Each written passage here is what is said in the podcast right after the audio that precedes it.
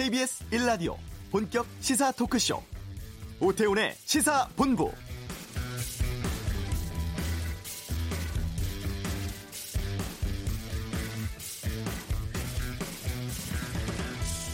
정부가 6조 7천억 원 규모의 추경 예산안을 국회에 제출한 지 보름이 넘었습니다만 국회는 심의 일정조차 잡지 못하고 있습니다.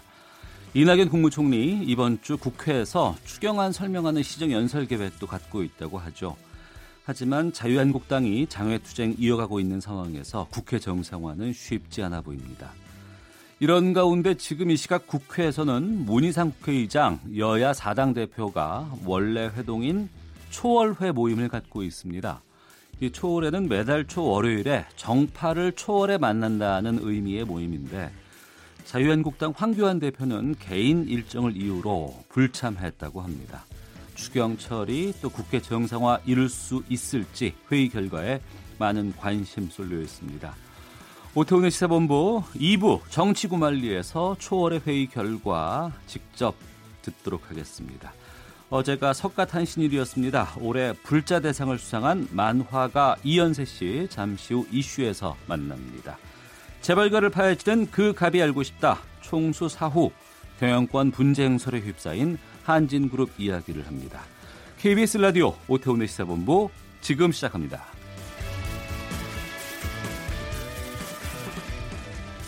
네, 이 시각 가장 핫하고 중요한 뉴스를 정리하는 방금 뉴스. 박찬영 기자의 휴가로 이번 주 어, 댓글 읽어주는 기자의 진행자 KBS의 김기화 기자 복귀하셨습니다. 어서 오세요. 안녕하세요. 오랜만에 뵙습니다. 반갑습니다. 댓글 잘 되죠? 잘 너무 잘 돼서 걱정입니다. 아, 예, 예. 오늘 그래서 그동안 이제 박찬영 기자의 고품격 뉴스를 음. 한번 그 정도는 아니지만은 제가 한 주 동안 잘 네. 해보겠습니다. 네, 부탁드리겠습니다. 홍남기 경제부총리 모레 총파업을 예고한 버스노조 지도부와 비공개 회동 가졌다고 네. 하는데 어떤 얘기 오갔습니까? 이게 오늘 아침에 정부 서울청사에서 한 겁니다. 한국노총의 김주영 위원장 그리고 버스노조 지도부랑 만났는데요. 한 시간 정도 얘기했는데 뭐 회동 내용은 지금 비공개 라고 합니다.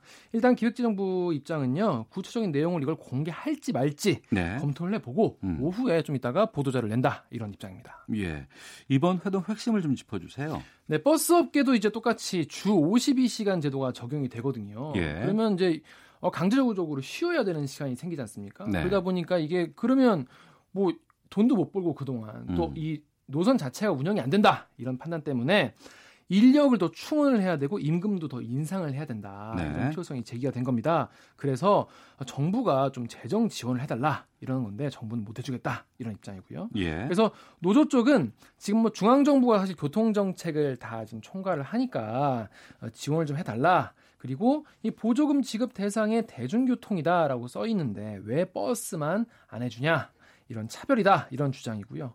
노조 측은 또 이 교통시설 특 특별 회계법 이걸 개정을 해서 전부 다 부담해주기 어려우면 환승 비용이라도 좀 정부가 부담해달라 이런 입장입니다. 그래서 이게 만약에 안 받아들여지고 네. 뭔가 뭐 다 결렬이 나고 음. 파업에 들어가게 된다면 지금 어, 모레가 파업으로 예정이 돼 있는데 전, 전국 버스의 절반 정도가 멈춰 서게 됩니다. 네.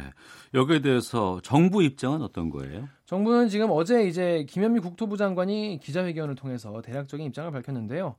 이번 파업은 일단 주 52시간과 상관없다. 어. 관련 없다. 이렇게 어, 입장을 밝혔고요. 그러면서 버스 기사를 충원하고 싶으면 국가 예산만 가지고는 이게 부족하게 하니까 각 지자체마다 이 요금 인상 등 이런 거를 검토를 해라. 이렇게 어, 정부 지원은 선을 그었는데 일단 이따가 발표 결과를 좀 봐야 될 것 같습니다. 네.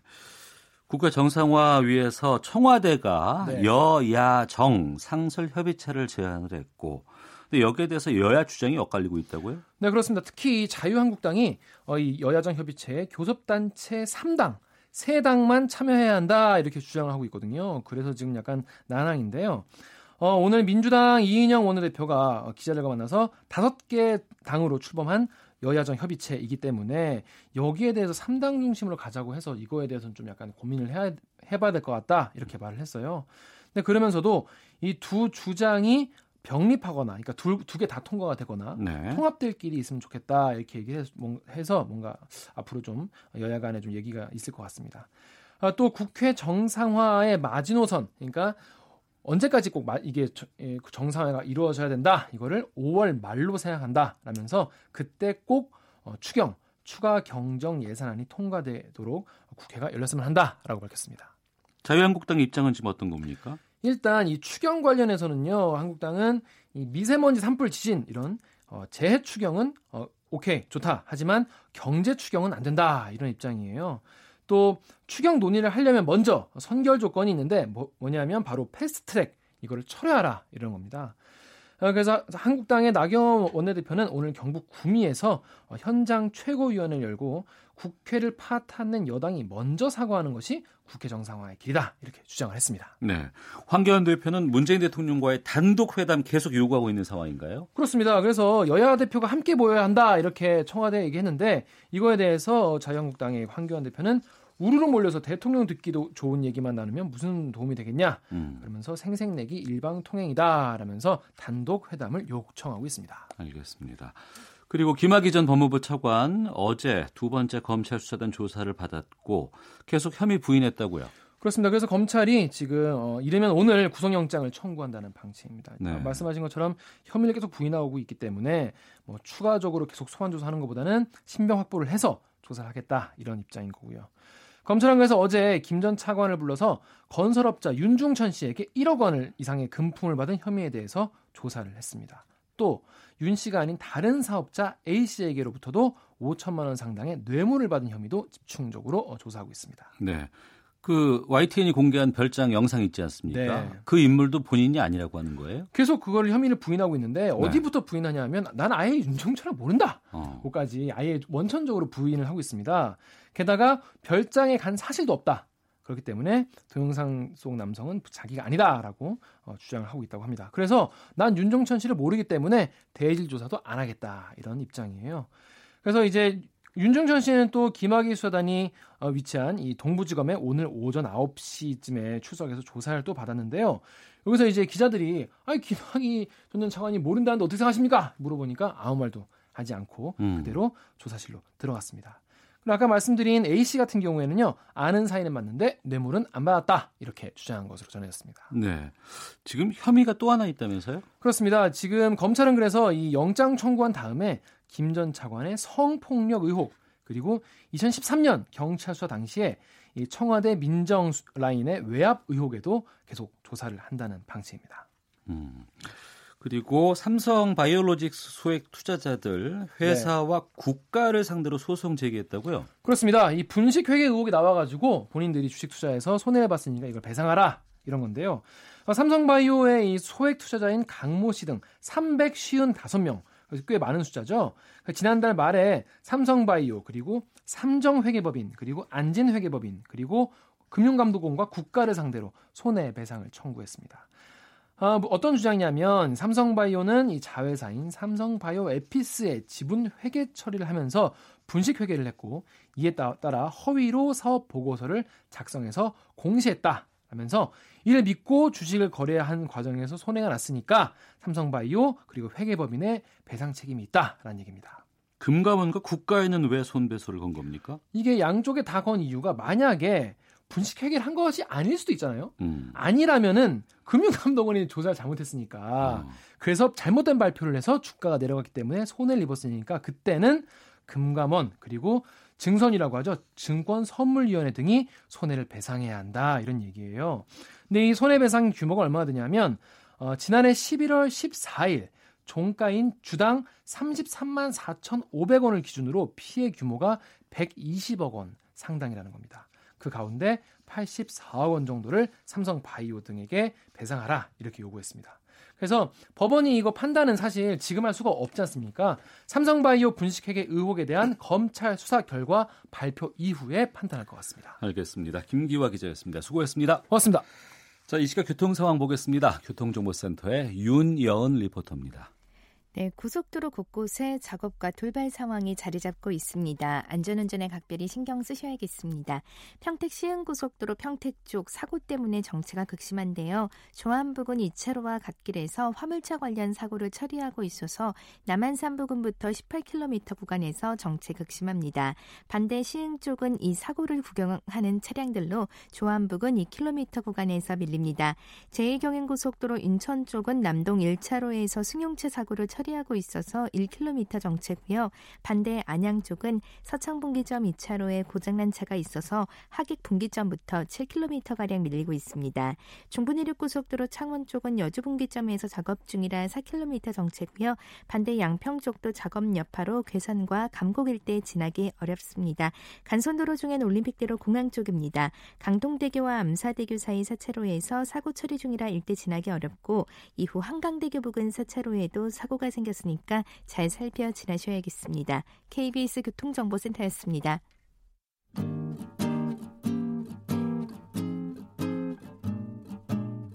KBS 1라디오 오태훈의 시사본부 여러분의 참여로 더욱 풍성해집니다. 방송에 참여하고 싶으신 분은 문자 9730번으로 의견 보내주세요. 애플리케이션 콩과 마이케이는 무료입니다. 많은 참여 부탁드려요. 네, 어제가 부처님 오신 날이었습니다. 우리나라 불교는 외세 침입되는 나라를 지켰고 일제 강점기에는 독립운동에 힘썼죠. 호국 불교라고 하는데 아, 최근 만화가 이연세 씨가 독립운동을 한 승려의 생애를 그려서 불자 대상을 받으셨습니다. 오늘 시사본부에서 부처님 오신 날 맞아 만화가 이연세 씨 연결해 보겠습니다. 안녕하십니까? 네, 안녕하세요. 예. 먼저 수상 축하드리겠습니다. 아유, 고맙습니다. 예. 불자 대상을 받으셨는데 네네. 어, 불교계 독립운동을 웹툰으로 알린 점 때문에 수상을 하셨어요. 웹툰이 어떤 내용인지 좀 수상 소감도 좀 말씀해 주시고요. 아, 너무 영광이고요, 일단은요. 예. 네, 뭐, 너무 뜻밖에 받는 거라서 너무 좀, 아, 과하다, 과분하다라는 생각을 가지고 있고요. 네. 어, 웹툰 내용은 이제 한 나락에 떨어진 아이돌 소녀가 네. 아, 진관사 수족제에 어, 가서 초월 손님을 만나가지고 일심 사상을 배우게 되고요. 예. 귀신, 사람, 너, 나 모두가 하나라는 그 사상을 깨닫게 되는 이야기입니다. 네. 그러니까 백초월 스님이 나오시잖아요. 네네. 실존 인물이신 거죠? 네, 실존 인물이십니다. 어떤 분이셨습니까? 있죠. 예, 네. 예. 뭐 2009년까지는 베일에 사여 있던 분이셨고요. 어. 2009년에 이제 거기 진관사 칠성각을 보수 수리하려고 벽을 떴다가 예. 거기서 이제 그분이 숨겨둔 태극기랑 독립신문 이런 여러 가지 유품이 나오면서 어. 이제 유명해지신 분이죠. 그래서 이제 일제시대 때 사실 뭐 미친 척하고 이렇게 다니면서 군자금을 모았던 이야기, 용산에서 만주로 가는 그 화물 열차에 대한독립 만세 이렇게 페인트로 글자를 썼던 사건, 뭐 이런 여러 가지 사건이 많습니다. 예. 투옥되셨다가 만에 한용운 선생하고 같은 날 음. 해방되기 직전에 사형당해서 돌아가셨죠. 그러셨군요. 네네. 이 초월 스님에 대한 이야기를 만화로 그려야겠다는 생각은 언제 어떻게 하신 겁니까? 그러면? 아, 그 작년인데요. 예. 네, 모든 건 저 운명 같은 게 있는 것 같습니다. 예. 그 다음이라는 포털 사이트에서 예. 브랜드 웹툰을 하나 해달라고 그래서 어, 좋다고 만나봤더니만 초월 스님 이야기였었고요. 예. 그 전전회에 한번 저 스님 한 번 이야기를 하려고 하다가 제가 네. 못했던 적이 있습니다. 음. 그래서 이거 두 번 거절 했다가는 벼락 맞을 것 같아요. 그래서 제가 계속 나겠습니다. 예. 네. 이렇게 역사적인 소재를 다룬다는 것이 쉬운 작업은 아닐 것 같은데. 아, 예, 어렵죠. 어. 너무 어렵죠. 왜냐하면 기록만 쫓으면 지루하고요. 예. 또 너무 과장하거나 왜곡하면 또 죄를 짓는 거고 그래서 어. 굉장히 어려운데 하지만 재미는 절대 요소잖아요. 예, 예. 그 아무리 뭐 열심히 음식을 만들어도 먹지 음. 않는 음식은 네. 색깔이 아무리 예뻐도 의미가 없잖아요. 예. 그래서 아마 역사적 소재는 그게 가장 어려운 것 같습니다. 그 어. 재미를 어떻게 어 집어넣을 수 있느냐. 네. 이게 제일 문제인 것 같습니다. 예. 그 웹툰의 댓글들을 쭉 봤어요, 제가. 아, 예, 예. 아유, 예. 고맙습니다. 어, 봤더니, 어, 이게 브랜드 웹툰이 맞습니까? 라는 그런 의견도 많이 달린 것 봤고, 영화 네. 같다라는 네. 얘기들 참 많이 적어 놓으셨더라고요. 아, 예, 예. 어, 또이 작품 덕분에 더욱더 불교에 대한 관심도 많이 올라간 것 같고, 작품을 완성하시면서 좀 아쉬운 점 같은 것들은 어떤 것들을 말씀하실까요? 아무래도 양인 것 같습니다. 왜냐하면 네. 이저 브랜드 웹툰은 회사랑 그다음에 또 만화를 제작하려고 하는 진관사나 은평구하고 예, 예. 어, 연재 횟수를 정하거든요. 예. 그래가지고 처음 저한테 왔을 때 보니까 연재 횟수가 5회가 계약이 돼 있더라고요. 예. 그러니까 그 5회 안에서 이야기를 넣으려고 한 해 한 해 분이 굉장히 이야기 볼륨이 예. 많은 편이거든요. 그렇죠. 예. 예. 그래서 맞추기는 했는데 예. 이걸 좀 더 자유로운 저 횟수가 저한테 있었으면 어. 아 훨씬 더 깊은 이야기를 할 수 있지 않았을까 해서 횟수가 양이 예. 가장 아쉬웠습니다. 그러면 그 아쉬운 양 때문에 혹시라도 이것을 대작으로 더 만드실 계획도 갖고 계신지 궁금하네요. 그거보다는요. 예. 불교계에서 일제시대 때 독립운동을 하신 분들이 굉장히 많으시잖아요. 예. 예, 그런 그런 저 독립운동을 했던 여러분들 이야기를 이렇게 시리즈로 이렇게 하게 되면 아. 어, 그건 참 좋겠다 싶은 생각이 들었어요. 아 초월 스님 외에 다른 독립운동을 함께 하셨던 분들도 같이 작품으로 만들면 참 의미 있는 작업이 되지 않을까 싶네요. 아, 예. 그러니까 그걸 한번 해보고 싶다라는 생각은 했었습니다. 아, 네. 알겠습니다. 네. 부처님 오신 날 맞아서 독립운동가 백초월 스님의 생애를 다룬 웹툰 초월을 그리셨고 불자 대상 받으신 만화가 이연세 씨와 함께 말씀 나누고 있는데요. 어, 이 작품도 웹툰으로 저희가 만나고 있습니다.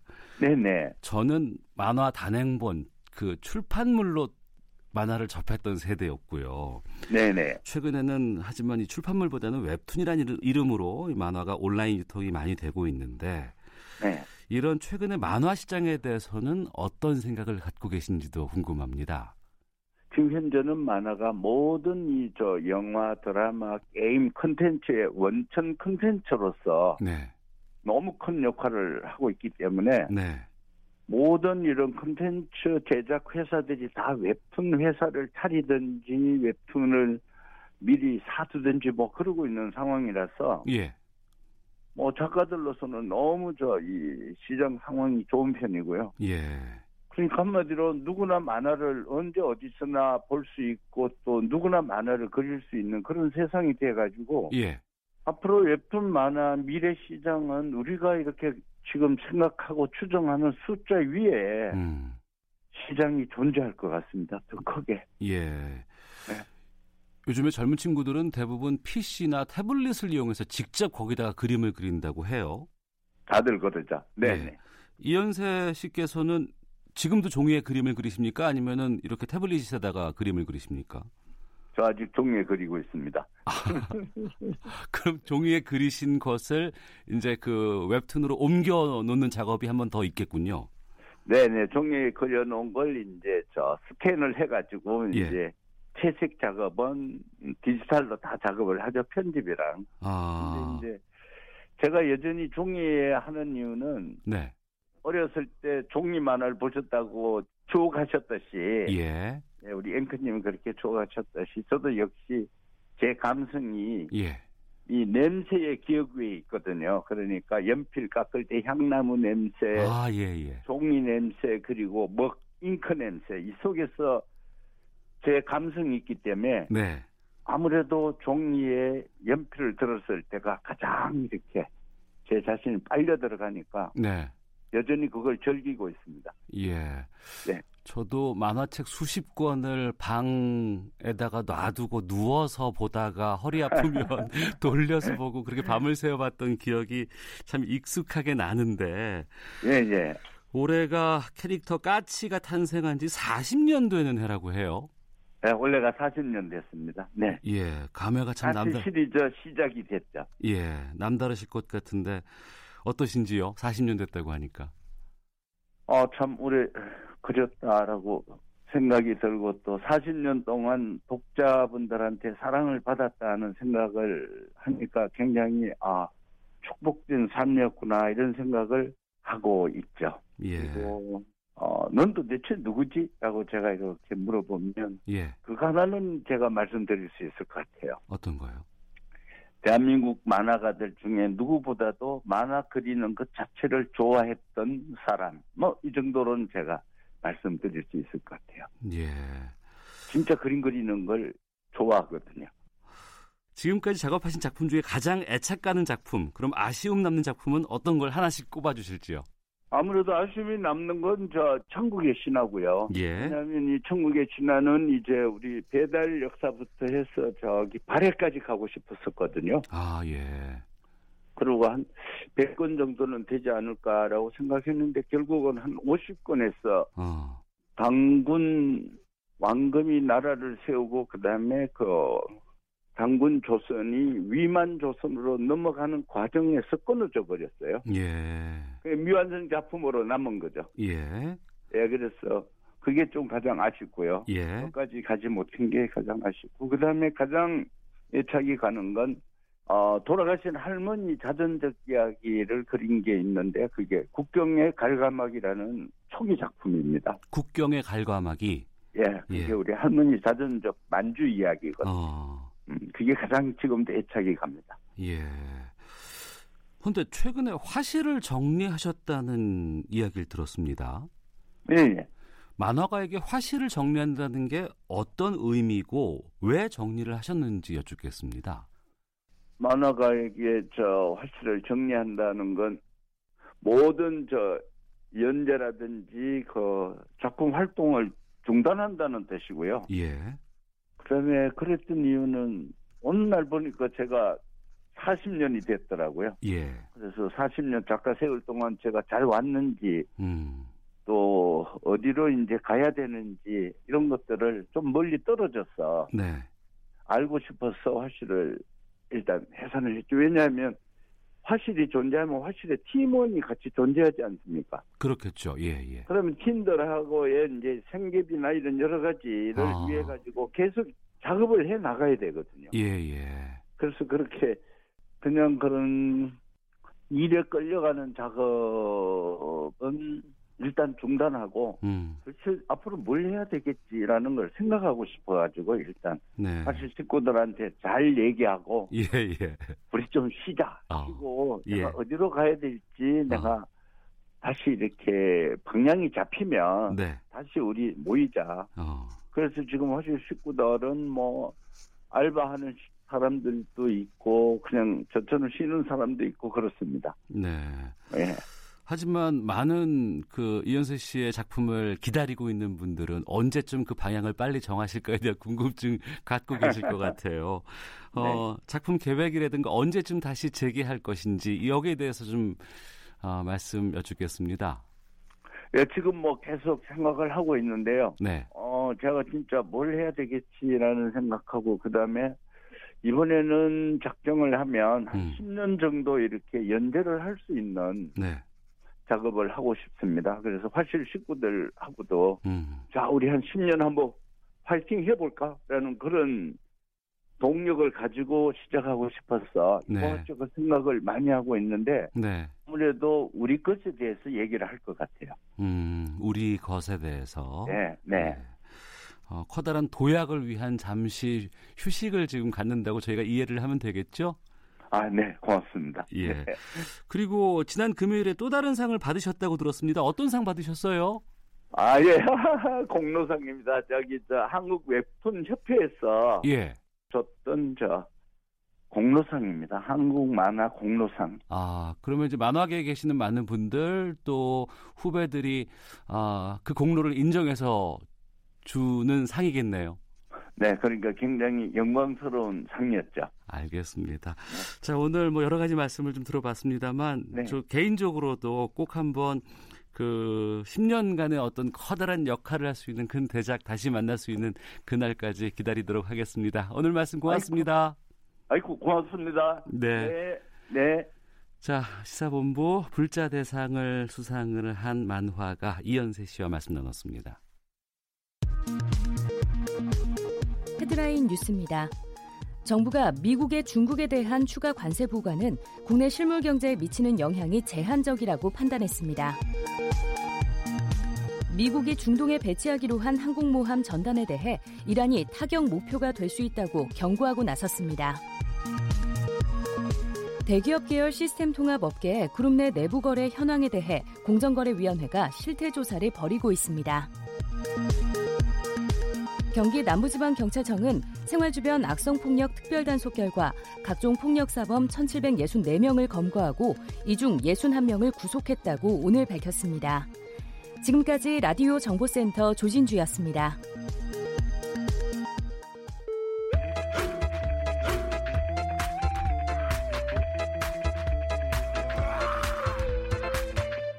오태우래 시사 본부 일반인이 접근하기 힘든 갑의 심리를 파헤쳐보는 시간, 그 갑이 알고 싶다.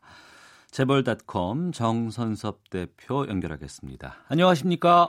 예, 안녕하세요. 예. 가족들끼리 잘 협력해서 사이좋게 그룹을 이끌어 나가라. 네. 한진그룹 고 조양호 회장의 유언인데 지금 그 조원태 대한항공 사장이 한진그룹 회장 됐잖아요. 네, 한진 그룹 회장보다도 한진 카레 회장이 됐죠. 지주회사인데. 예. 예. 그래서 뭐 좀 잘 정리가 되나 싶었는데 지난 목요일이었습니다. 공정거래위원회 대기업 집단 및 동일인 지정 결과를 발표할 예정인데 한진이 여기에 관련 서류를 안 냈다고요? 네, 그 말씀하신 대로 그 동일인이라는 것이 있는데 예. 우리나라 공정거래법상 어 그룹의 어떤 책임을 지는 법적 책임을 지는 어, 지위에 있는 자 이걸 동일인이라고 하는데 네. 그 동일인 선정이 안 됐다고 어, 공정거래위원회에 알려서 음. 어, 지금 이제 예, 공정거래위가 전체 자산 5조 원 이상의 대규모 기업 집단의 순위를 발표하게 돼 있는데 네. 그것이 지금 늦어져 있는 상황입니다. 왜 자료를 안 냈답니까? 어, 말씀하신 대로 동일인 지정이 안 됐다 이런 얘기는 대표자를 아직 정하지 못했다는 얘기 아닙니까? 예. 대주주 간에 어떤 갈등이 있는 것이 아니냐. 음. 그래서 어, 뭐 서로 하려고 한, 하는 것인지 네. 아니면 서로 안 하려고 하는 것인지 예. 뭐 하여튼 뭐 사정이 좀 있는 것 같아요. 어.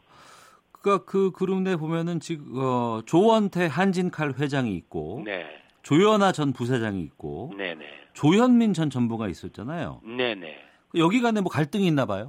그 동일인이라는 것은 일단은 대주주여야 하거든요. 예. 어, 그런데 그 한진 그룹의 그 지주회사인 한진 칼의 대주주가 어, 말씀하신 그 자녀 세 사람 삼남매예요. 예. 그러니까 동일인 지정이 안 됐다. 이 어. 얘기는 결국은 그 세 사람 간에 음. 어떤 갈등이 있다. 이렇게 이제 해석될 소지가 높죠. 네. 그러니까 앞서 말씀하신 한진칼 조원태 회장. 네네. 여기가 이제 이 그룹을 이끌어 가야 한다. 뭐 이렇게 좀 많이 봐왔던 거 아니겠습니까? 재계에서는. 네, 그렇죠. 그 지난 그 3월 24일 날 어, 한진칼 이사회에서 네. 어 조원태 이제 당시의 사장입니다마는 조원태 사장을 어 한진칼의 에, 회장으로 선임했다 이렇게 했거든요. 네. 그렇다면 우리가 상식적으로 어 당연히 한진그룹의 동일인 대표자는 총수는 어 조원태 사장일 것이다 이렇게 네. 이제 에, 인식이 됐었는데 음. 에, 동일인 지정이 계속 그 늦어져서 어 지금 공정거래위원회도 어 이 대규모 기업 집단 지정을 5월 1일 날 원래 발표해야 되거든요. 네.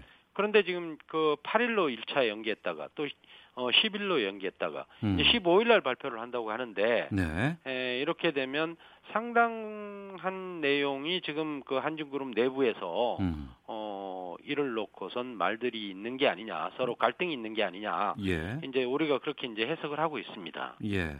그래서 삼남매가 있는데, 네네. 뭐 다들 뭐 경영에 참여를 했던 경험은 갖고 있고, 네네. 뭐 누가 되는 거야 뭐 저희가 관심은 없습니다만, 네네. 어, 한진그룹의 누가 되는 것이 아니면 경영권을 어떻게 하는 것이 이로울지를 좀 살펴봐야 될 것 같은데. 네, 그렇죠. 어, 지금 이제 한진그룹의 대표는 조원태 어, 회장이 되는 것이 이, 무난할 것 같아요. 네. 왜 그런가 하면 어, 삼남매 중에서 조현아 전 그 부사장하고 조현민 씨 같은 경우는 지금 어, 갑질 문제로 굉장히 사회적인 그 지탄을 받고 있잖아요. 네. 어, 아직 완전히 끝난 것도 아니고. 음. 어, 그런 상황에서 이들을 대표로 내세울 수는 없거든요. 네. 그런데 대주주 일가족 중에 한 분이 이, 대, 그 동일인이 지정이 돼야 돼요. 네. 어, 그런 측면에서 보면 그나마 조원태 사장이 이, 뭐, 그, 또 아들이라는 측면도 있습니다만은 우리의 음. 그, 어, 어떤 그, 뭐, 문화적인 그, 어, 내용으로 볼때 예, 아들이 되는 것이 뭐 바람직하지 않냐 이런 게 이제 재계 쪽의 시각인 것 같아요. 아, 뭐 이거 동의할 수는 없고 그쪽의 시각이라는 거죠. 예, 네, 예, 그렇죠. 예. 어. 그 만약에 최악의 경우에 이제 뭐 형제간의 분쟁, 뭐 아니면 네. 가족 간의 분쟁 등으로 이 그룹이 쪼개질 수도 있습니까?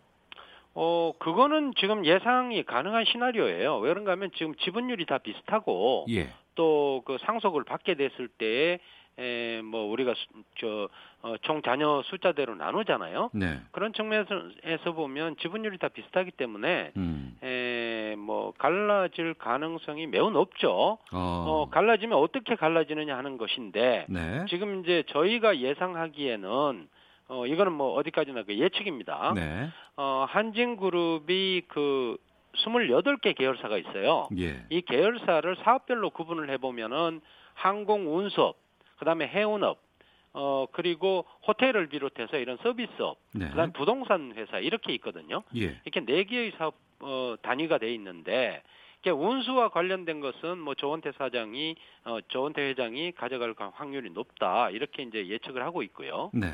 조현민 조현아 씨의 경우에는 이제 항공 부대 사업이라든가 또는 부동산업이라든가 이런 걸 나눠 갖지 않겠느냐 음. 아, 이런 예측이 강하고요. 어, 또 삼남매가 공이 이 경영에 참여해서 한진그룹을 이끌 수는 없는 상황입니다 지금. 네. 어, 그런 측면에서 아마 계열 분리를 하지 않겠느냐 이런 시각이 높죠. 네. 그 삼남매 전에 이제 타계한 이제 조양호 회장 이 한진과 이세도 한번 좀 이런 그 분쟁이 있지 않았습니까? 아, 심각했죠. 2002년도에 창업주인 조중훈 회장이 그 타계를 하셨을 때 예. 에, 결국은 그 삼남매의 분쟁이 아주 극한으로 치달았잖아요. 어. 어 그래서 어 이제 조나모 차남입니다만은 조나모 씨가 어그 한 한진 중공업 중공업 분야를 가지고 나갔고 어 그리고 또 금융 계열사는 삼남이었 그 사남이었죠 조정호 회장이 가져 나갔고 어, 삼남 뭐 일찍 타계를 했습니다마는 어 해운을 가지고 나갔다가 어 우리가 뭐 어, 굉장히 그 저 뒷말이 있었던 어, 그런 그 유스홀딩스로 이제 결국은 분리됐었는데 네. 예, 이런 그 이력이 있어서 음. 어, 아마 그 아까 처음에 말씀하신 대로 조양호 회장이 타계하실 때 형제간의 뭐 우애라든가 네. 힘을 합쳐서 그룹을 이끌어 나가라 이런 당부를 하지 않았나 싶어요. 어. 이런 그 집안끼리의 상속, 뭐 경영권 분쟁 네. 이게 뭐 한진가뿐이 아니죠? 그렇죠. 우리나라 재벌의 역사를 더듬어 보면 지금 뭐 그 많은 그룹을 볼 필요도 없이 3대 그룹만 봐도요. 예. 어, 저희 그 조사에 의하면은 한 절반 정도 그러니까 17개 그룹이 이 경영권 형제 간의 경영권 분쟁을 치른 곳이에요. 어. 뭐 대표적으로 삼성그룹도 그랬었고 예. 현대차 그룹도 뭐 2000년 초반에 정종 회장 타계하신 후에 왕자의 난이라는 게 있었고요. 어. 어, 주요 그룹들은 거의 뭐 이런 그 어, 형제 간의 에, 경영권 분쟁이 있었죠. 네. 어, 뭐 어떤 분은 뭐 두산그룹 같은 경우에는 뭐 자살까지 하지 않았습니까? 음. 어, 그래서 우리나라 재벌들의 상속 문제라든가 어, 재산을 둘러싼 어, 이런 것들이 어느 나라보다 뭐 좀 좀 슬프다 그래야 될까요? 아니면 뭐 좀 아주 복 볼성사 나온 네. 그런 그 장면을 연출했던 적이 많이 있었죠. 30대 그룹 가운데 거의 뭐 17곳이 이런 분장을 겪었다고 하는데 그 끝은 대부분 어떻게 됐어요? 끝이라는 것이 뭐 그 결국은 재산을 분할해 가지고 갈라선 데도 있었고요. 예. 어, 또 어떤 데는 뭐 다른 그 어, 형제를 뭐 어, 굉장히 그 곤혹스럽게 만든 데도 있었고 또 형의 그 어떤 경영 비리를 어, 폭로를 해가지고 사회적으로 어, 치명적인 문제를 일으켰던 적도 있었고 음. 어뭐 그 결말은 그렇게 좋지는 않았어요. 네. 그런데 이제 그 뭐 그런 결말이 결국은 기업의 경영에도 영향을 미쳐서 어, 어 결국 크게 뭐 성장성이라든가 이런 데에 제한적이 됐고 또 그 치명적인 약점으로 작용하는 경우도 많이 있었죠. 그러니까 그 부분이 핵심인 것 같습니다. 뭐 재벌가의 뭐 가족들끼리 뭐 분쟁을 낸다고 하는 게 중요한 것이 아니고 네네. 그 경영의 분쟁을 통해서 네. 우리 기업에 또 여러 가지 영향을 줄 수 있지 않겠습니까? 그렇죠. 당연히 영향을 주죠. 뭐 우리 경제 전반에 영향을 미치죠. 재벌이 차지하는 비중이 높기 때문에. 예. 예, 그래서 그 후유증이 예, 기업이 갈라서는 그런 차원이 아니라 음. 어, 결국은 이제 투자 문제나 어, 기업의 있던 재무 구조를 악화시키거나 이런 그 영향을 가져와서 네. 어, 한국 경제 전체 주름살을 좀 어, 뭐 입혔죠. 음. 어, 최근에도 그 어, 아시아나 항공 문제가 저희가 몇 번 다루지 예, 않았습니까? 예, 그렇죠. 예, 예. 그것도 결국은 그 출발점이 음. 이 형제 간의 경영권 분쟁이 문제됐었어요. 예. 어, 아시아나 항공을 누가 차지하느냐 문제도 있었고 음. 또 핵심 기업이었던 금호 석유화학 문제도 있었고 네. 이것이 겹치다 보니까 결국은 어 뭐 성장할 수도 없고 어 현재 유지도 어려운 그런 상황이 됐죠. 네. 그 갑이 알고 싶다 재벌닷컴의 정선섭 대표와 말씀 나눴습니다. 말씀 고맙습니다. 네, 감사합니다. 예. 자, 오태훈의 시사본부 1부는 여기서 마치겠습니다. 잠시 후 2부 외교 전쟁이 있습니다. 아, 북한의 무력 도발에 대한 속내 알아보는 시간 갖겠고요. 또 정치 구말리 아, 황교안 대표가 불참을 한 초월회 지금 아마 끝났을지 모르겠네요. 민주평화당 정동영 대표 직접 모셔서 말씀 듣는 시간 갖겠습니다.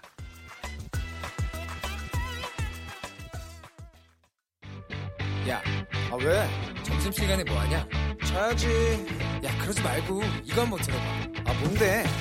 지금 당장 라디오를 켜봐 나른한 오후 깨울 시사 토크쇼 모두가 즐길 수 있고 함께하는 시간 유쾌하고도 신나는 시사 토크쇼 오태훈의 시사본부 네, KBS 라디오 오태훈의 시사본부 2부 시작합니다.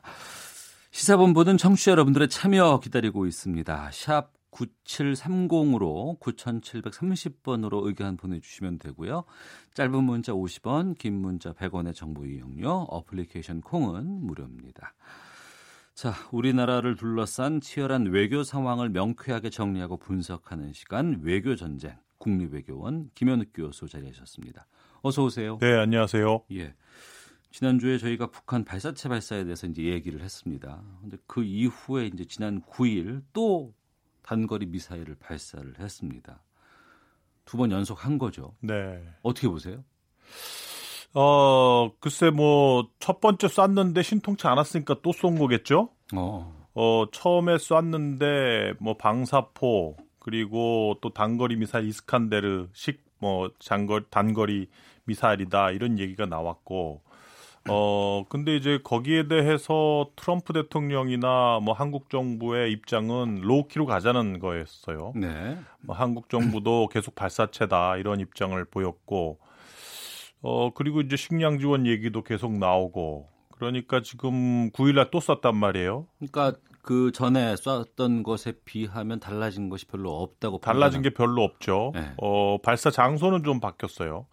어, 이번에는 그 동쪽에서 서쪽으로 옮겨간 거죠. 예, 그렇죠. 서해 예. 발사 지역에서 이제 동쪽 해안으로 쐈는데 아마도 발사 지역을 바꿈으로써 이거는 확실하게 음. 방사포는 아니다. 네. 단거리 미사일이라 이일지언정 방사포는 아니다. 어. 라는 거를 이제 확실히 보여주는 의도라고 보여주는데 그러니까 동쪽에서 동해로 발사한 것을 서쪽으로 갖고 가서 서쪽에서 동해로 발사했으니까. 네. 그러니까 아무래도 건너간 거 아니에요. 그렇죠. 네. 그만한 사거리가 있으려면 그래도 방사포는 아니다라는 음. 거를 실증적으로 좀 보여주기 위함인데 네. 어쨌든 뭐 두 번 쐈는데 두 번째 반응도 두 번째 미사일 발사에 대한 반응도 미국의 반응도 별로 뭐 이렇게 새로운 거는 없어요. 음. 계속 제재 유지하고 또 이거는 뭐 단거리니까 어, 아직까지 신뢰 위반은 아니다. 뭐 트럼프 대통령도 이런 식으로 나오고 있기 때문에 아마도 이런 상태라면 즉 미국과 북한, 미국과 한국의 반응이 북한이 생각했던 것처럼 네. 나오지 않는다면 그래도 뭐 추가적으로 또 쏠 가능성은 뭐 상당히 높다 이렇게 보는 게 맞겠죠. 음, 그 이야기는 잠시 뒤에 잠깐 좀 나누고요. 네. 방금 말씀하셨어요. 두 번이나 쐈는데 미국이나 우리나라의 반응이 별로 나온 것이 없다라고 이제 말씀하셨는데 그러면 북한이 원하는 그 반응이라는 게 어떤 것들을 보여주면 어 이거는 우리가 쏜 게 의미가 있다라고 판단하는 거예요 그쪽에서? 아 원래 이제 북한이 이제 최선희 부상 그 명의로 발표한 게 올해 말까지는 두고 보겠다. 예. 올해 말까지 미국이 태도를 바꿔라 이런 얘기였는데 빨리 썼단 말이에요. 예. 어 그러면 이제 해석을 어떻게 볼 수 있냐면 생각보다 제재 때문에 힘들구나. 어. 뭐 생각보다 올해 말이라고 시한을 뒀지만 그래도 빨리 미국의 태도가 바뀌었으면 하는 그러한 의도로서 쏜 거 아니겠느냐. 초조함? 예, 그럴 수 있겠죠. 네. 그럴 수 있고 또 하나의 해석은 아, 이게 원래 생각하던 올해 말이 안 됐는데도 이렇게 쏜다는 건 대미 메시지는 아닐 수도 있다. 잠깐만요. 대미 메시지가 아니라는 건 앞서 말씀하신 것처럼 올해 말까지로 예정된 미국이 나와라 대화하자라고 하는 그런 발표 그거 말고 내부적으로 필요했다는 부분이 예 지금 건데. 상황을 보면 하노이 이후에 뭐뭐 뭐 보도에 의하면 그 외무성 관료 4 명이 뭐 총살당했다는 얘기도 나오고 있고 아무래도 지금 상황은 북한 김정은 위원장 입장에서는 실제 이제 하노이 가기 전에 뭐 그뭐 그 뭐 노동신문이나 주사, 조선중앙통신을 통해서 이 하노이 가서 엄청나게 일을 하고 오겠다라고 빵빠레를 엄청 울려댔단 말이에요. 그렇죠. 하루 만에 간 것도 아니고 네. 대장정을 네. 하고 갔으니까. 네. 예. 근데 판이 깨졌으니까 어. 아마 본인도 상당히 짜증을 짜증이 났겠지만 북한 내부 엘리트층도 동요할 거란 말이죠. 아, 예, 예. 그 그러게 왜 비핵화 한다 그랬냐. 어. 분명히 군부라든지 강경파들은 그 김정은 위원장에게 정책 노선 바꾸라고 지금 상당히 그 얘기를 많이 하고 있을 거란 말이에요. 어, 핵 관련돼서 좀 경도돼 있는 그런 관료들이 있겠죠. 네, 북한 네. 내에도. 그런 상황에서 아마 김정은 위원장은 내부 단속을 할 필요가 있을 것이고 음. 왜냐하면 지금 과거 보면 북한이 과거에도 그 대외적으로 외교적으로 이해 못하는 상황에서 도발을 감행한 경우가 많았거든요. 내외부적으로 이해가 안 되는 지점에서 네, 네. 그러니까 예를 들어서 뭐 2008년도에 김 김정일 어, 위원장이 이제 뇌출혈 네, 예. 이 나고 그 다음부터 승계 작업을 시작을 하면서 계속해서 국내적으로 긴장 상태를 조성하기 위해서 도발을 많이 했어요 당시에. 음. 그래서 뭐 2010년 천안함 사태, 뭐 2012년도 2월 29일에는 그 베이징에서 미국하고 립대 어그리먼트를 하고 나서 한 달 반 만에 깼단 말이에요. 예, 예. 그러니까 핵을 포기를 그 당시에는 핵이 아니죠. 당시에는 이제 그, 그 WMD인데 WMD를 포기를 하면서 영향 지원을 받겠다고 해, 아, 그러니까 이제 당시 이제 세틀라이트 위성 발사, 예. 위성 발사하지 않겠다라고 어. 하면서 미국으로는 미국으로부터 영향 지원을 받겠다는 합의를 해놓고 예. 한달 반 만에 소위 이게 뭐 장거리 미사일인지 뭐 위성 발사인지 모르겠지만 하여튼 발사를 했어요. 예, 예. 한달 반 만에 미국 뒤통수를 맞은 거죠. 어. 그런 것들을 보면 미국 입장에서는 아니면 한국 입장에서는 왜 지금 상황에서 도발을 하지? 그 우리가 벼랑 끝 전술 이런 말 많이 썼었잖아요. 네. 예. 북한이 잘한다 그거. 근데 그 당시에는 김정일이 김정은에게 권력을 계속해서 이제 승계를 하는 과정에서 예.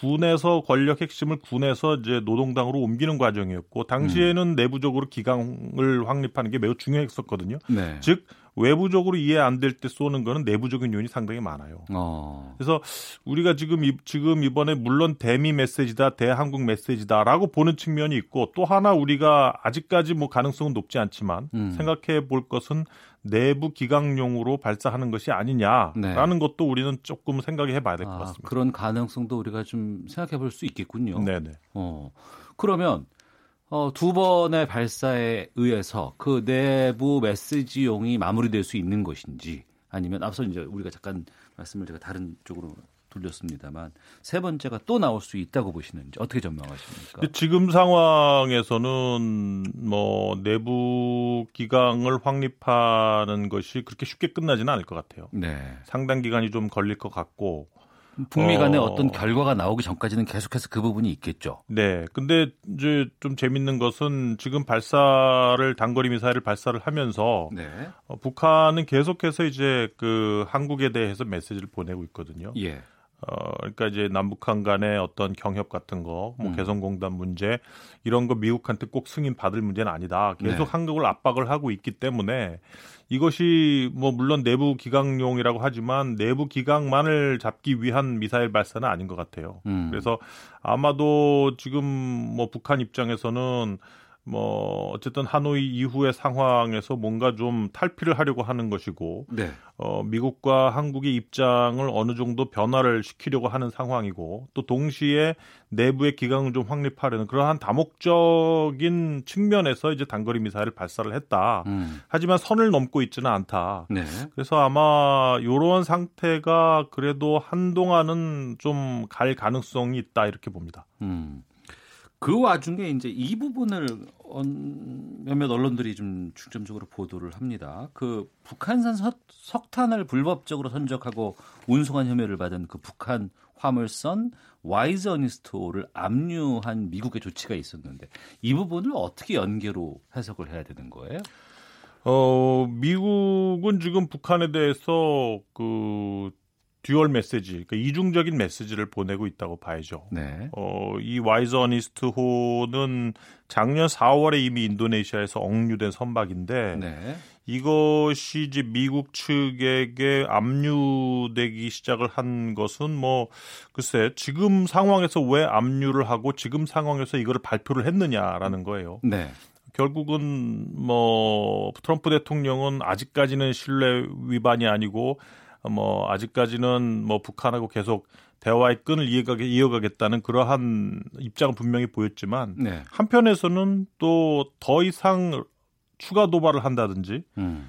레드라인을 넘는다든지 이 레드라인이라는 것은 제가 보기에는 이게 단거리 미사일 선에서 끝나지 않고 미국이 우려하는 ICBM 선까지 간다면 이거는 분명한 레드라인 위반인 것이죠. 예. 뭐 거기까지 간다고는 보진 않지만 어쨌든 트럼프 입장에서는 지금 상황에서는 어쨌든 북한의 핵과 미사일 발사에 대한 어떤 리스크를 manage해야 되는 리스크를 관리해야 되는 측면이 강하다고 보니까 네. 더 이상 넘지 마라, 더 음. 이상 쏘지 마라, 마라, 레드라인을 넘지 말라라는 그러한 경고 차원에서의 선박 억류라고 봐야 되겠죠. 네. 지금 그 스티브 비건 미 국무부 대북 특별대표가 그 단거리 미사일 북한이 발사했을 때 방한 중에 있었습니다. 한미 오킹그룹 회의 참석차 왔고 지금 여러 핵심 의제 중에 중요한 부분이 이제 북한에 대한 식량 지원 어떻게 할 것인가에 대한 고민인 것 같아요. 이 대북 식량 지원은 어떻게 전망하십니까? 그 미국 내에서의 대북 식량 지원에 대한 여론은 그렇게 좋지가 않아요. 어. 어 인도적으로 한다고 해도 네, 인도적 지원도 실제 작년 뭐 애시당초제 정권 시작할 때 우리 정부가 이니시에이트했던 시작했던 그 식량 지원 사업도 지금은 뭐 중단된 상태이고 작년 말에 그 언제죠 한 11월쯤이었나요? 비건 대표가 한국 와서 인도적 지원 얘기를 논의를 했는데 네. 그때도 상당히 제한적이었어요. 음. 뭐 의료품 정도 지원하는 그 정도 수준이었고 그래서 지금 그 미국 입장에서는 인도적 지원조차도 어, 두 가지 이유죠. 첫 번째는 제대로 미국이 원하는 그 곳에 right place에 어, 그 물품이 지원되는가를 음. 모니터하기가 쉽지 않다는 부분이고. 그러니까 배고픈 사람들한테 갈 수 있을 거에 대한 믿음이 없다. 네, 어. 믿음이 없는 것이죠. 그리고 두 번째는 결국은 그렇다고 한다면 북한이 이러한 지원품을 가지고 또 다시 정권 배불리기에 나서는 것이 아니냐. 예. 그렇기 때문에 결국은 인도적 지원조차도 맥시멈 프레셔 기반해서 제외시키려고 하는 것이 이제 미국의 입장인데 음. 아마 한국 정부의 의지가 큰 것 같아요 인도적 지원 부분에 대해서는 예. 그래서 미국에서 나오는 얘기도 한국이 인도적 지원하는 식량 지원하는 거에 대해서 간섭하지 않겠다 음. 지금 대변인이 그렇게 얘기를 했죠 네. 그래서 아마도 지금 상황에서는 뭐 식량 지원이 무리 없이 진행되는 걸로 보이는데 음. 추가 도발을 할 경우에는 이 문제도 불거지지 않을까 싶어요. 그렇겠죠. 네. 예. 여론도 상당히 거기에 대해서는 좀 달라질 것 같기도 하고. 근데 이제 식량 지원에 대해서 북한은 이런 걸로 우리를 뭐 이렇게 바꾸려고 하지 마라 이런 메시지를 계속해서 보내고 있잖아요. 그러니까 지금 북한 입장에서는 뭐 식량 지원보다는 결국은 뭐 하노이에서의 어떤 실패, 네. 에 대한 그 상처가 상당히 큰 거죠. 음. 아마 지금 하노이 이전 단계로 돌아가고 싶을 거예요. 어. 하노이 이전 단계만 해도 스몰들이 가능했던 단계였고, 네. 어, 어느 정도의 핵폐기만 내놓으면 그래도 어느 정도의 제재 완화를 얻을 수 있는 그러한 단계였는데 지금 하노이 이후에 완전히 상황이 바뀌었단 말이에요. 음. 지금 거의 북한으로서는 돌파구가 안 보이는 상황이기 때문에 네. 어떻게 해서든 뭐 지금 상황에서 아마 북미가 협상을 하고 만난다면 어느 정도의 미국의 태도가 하노이 이전으로 돌아가야 된다는 걸 북한은 염두에 두고 지금 미국에게 계속 정책을 펴고 있는 것이고 음. 그래서 아마 한동안은 이러한 줄다리기가 상당히 지속되지 않을까 싶습니다. 그 줄다리기의 끝은 지금 어떻게 전망하세요? 가능할까요? 북미 간에 다시 만난다는 자리가? 그러니까 지금 뭐 북한에 메시지를 보내도 응답도 없고 예. 뭐 전혀 접촉이 안 되고 있고 한국 정부도 특사 보내고 싶은데 뭐 저쪽에서 응답을 안 하니 특사도 못 보내고 그런 상황인데 어, 일정을 잡을 수가 없으니까. 네, 네. 예. 그러니까 결국 나오는 얘기들은 그거예요. 미국 측 입장에서 보면 결국은 제재가 계속 유지가 되고 네, 현재. 어, 지금 그 ship-to-ship transfer 비밀리에 뭐 석탄이나 석유를 뭐 수입 수출하는 그러한 불법 그 적인 그 transaction 매, 어, 거래도 다 차단하겠다는 거 아닙니까? 네. 근데 이게 차단이 완전히 될 수가 없는 게 최근 상황을 보면 그 북한하고 중국 간의 선박 대 선박 그, 그 석탄 석유를 이렇게 거래하는 것이 이제는 중국의 영내에서 실시가 됩니다. 어떤 어떤 의미죠? 그 전에는 공해상에서 네네네 예. 중국의 영내로 들어가면 어, 미국에서도 미, 간섭할 수가 없잖아요. 없죠. 예. 미국의 비행기가 가서 사진을 찍을 수가 없어요. 예. 그거는 중국에서 또 엄청나게 그 또 자기의 어떤 주권 주권 침해라고 주장을 할 테니까 음. 뭐 그런 상황이기 때문에 어쨌든 뭐 제재가 완벽하게 100%다 차단되기는 쉽지 않을 것이고. 네.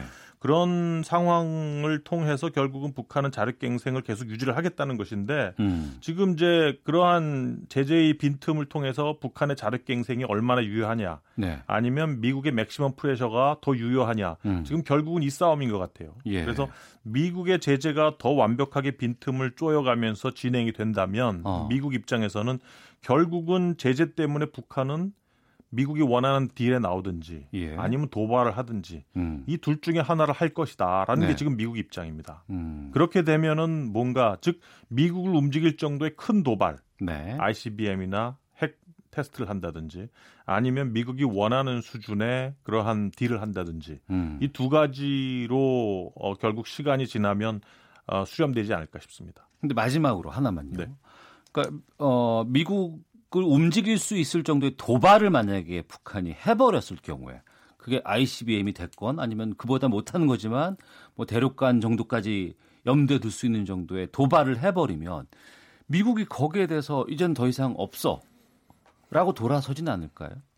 그러니까 지금 상황에서는 아직까지는 북한이 그러한 레드라인을 넘는 도발을 할 시기는 아닙니다. 예. 제 생각은 만약 북한 입장에서 어, 미국이 원하는 딜을 싫어. 어. 그래서 제재 때문에 결국은 도발을 한다. 네. 미국을 움직이고 트럼프에게 상처를 줄 만한 도발을 한다면 예. 제가 보기에는 내년도 미국 대선 국면이 시작된 이후일 겁니다. 어. 대선 국면이 시작돼서 트럼프 대통령이 뭔가 자기가 대선에 승리해야 되는 그러한 국내적인 정치적인 굴레 속에서 뭐 그 선거 운동을 계속 해나갈 경우에 음. 만약 북한이 이러한 도발을 한다면 도발을 하겠다는 징후를 북한은 계속 보일 겁니다. 네. 그러면 미국 입장에서도 이제 공이 미국으로 남, 넘어오는 꼴이 되겠죠. 어. 그 상황에서 트럼프가 어, 재선 이 대선 국면에서 북한에게 상당한 타격을 줄 수 있는 군사 옵션이나 제재 강화를 할 것인지 음. 아니면 뭔가 딜을 맺어서 자기의 재선에 유리한 고지를 점할 것인지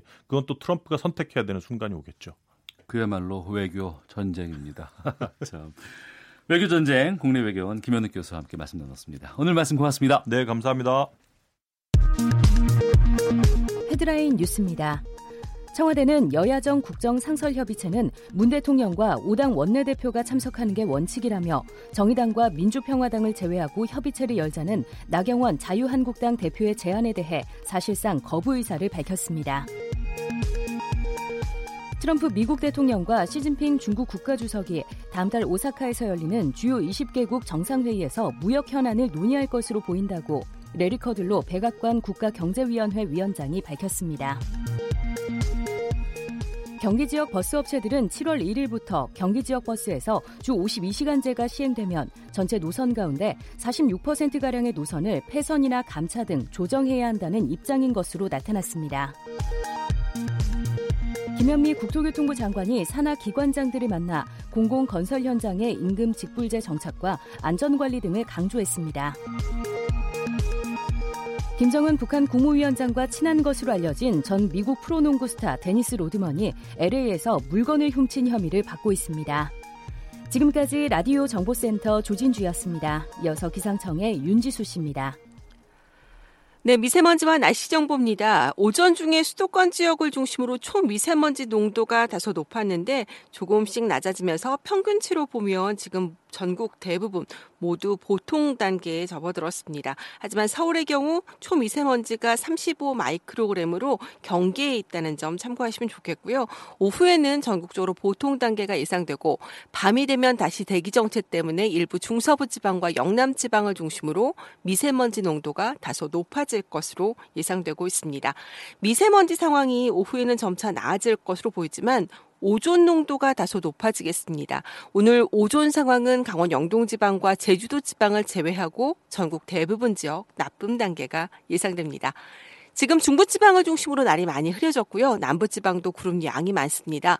오늘 고기압 가장들에서 전반적으로 구름이 많은 데다가 북쪽을 지나는 기압골의 영향을 받기 때문에 서울과 경기도 북부, 강원 영서 북부 지역은 오후부터 밤 사이에 비가 조금 내리겠고 경기 남부 지역이나 충청 북부 지역도 산발적인 빗방울이 예상됩니다. 비의 양이 적어서 전국 대부분 지역의 건조특보는 계속해서 유효할 것으로 보고 있습니다.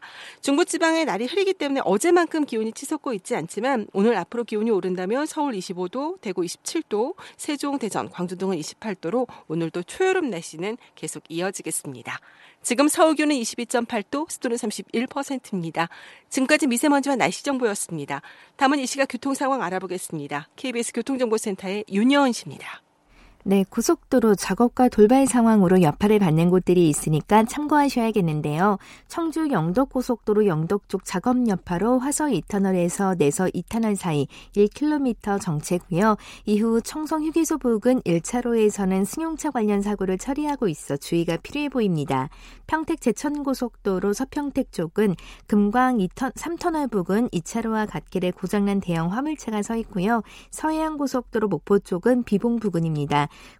고장난 차는 갓길로 옮겨졌지만 아직 일대 2km 정체입니다. 평택 시흥고속도로 평택 쪽 조안 부근에 있던 화물차 관련 사고는 벌써 1시간 전쯤에 처리가 됐습니다. 하지만 워낙 정체가 심했던 만큼 아직도 구간 구간 사고 여파를 받고 있는데요. 현재는 시화대교 부근과 송산 휴게소 부근에서 각각 정체입니다.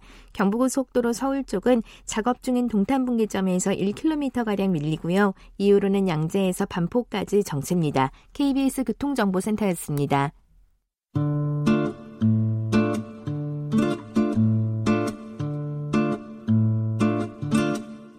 오태훈의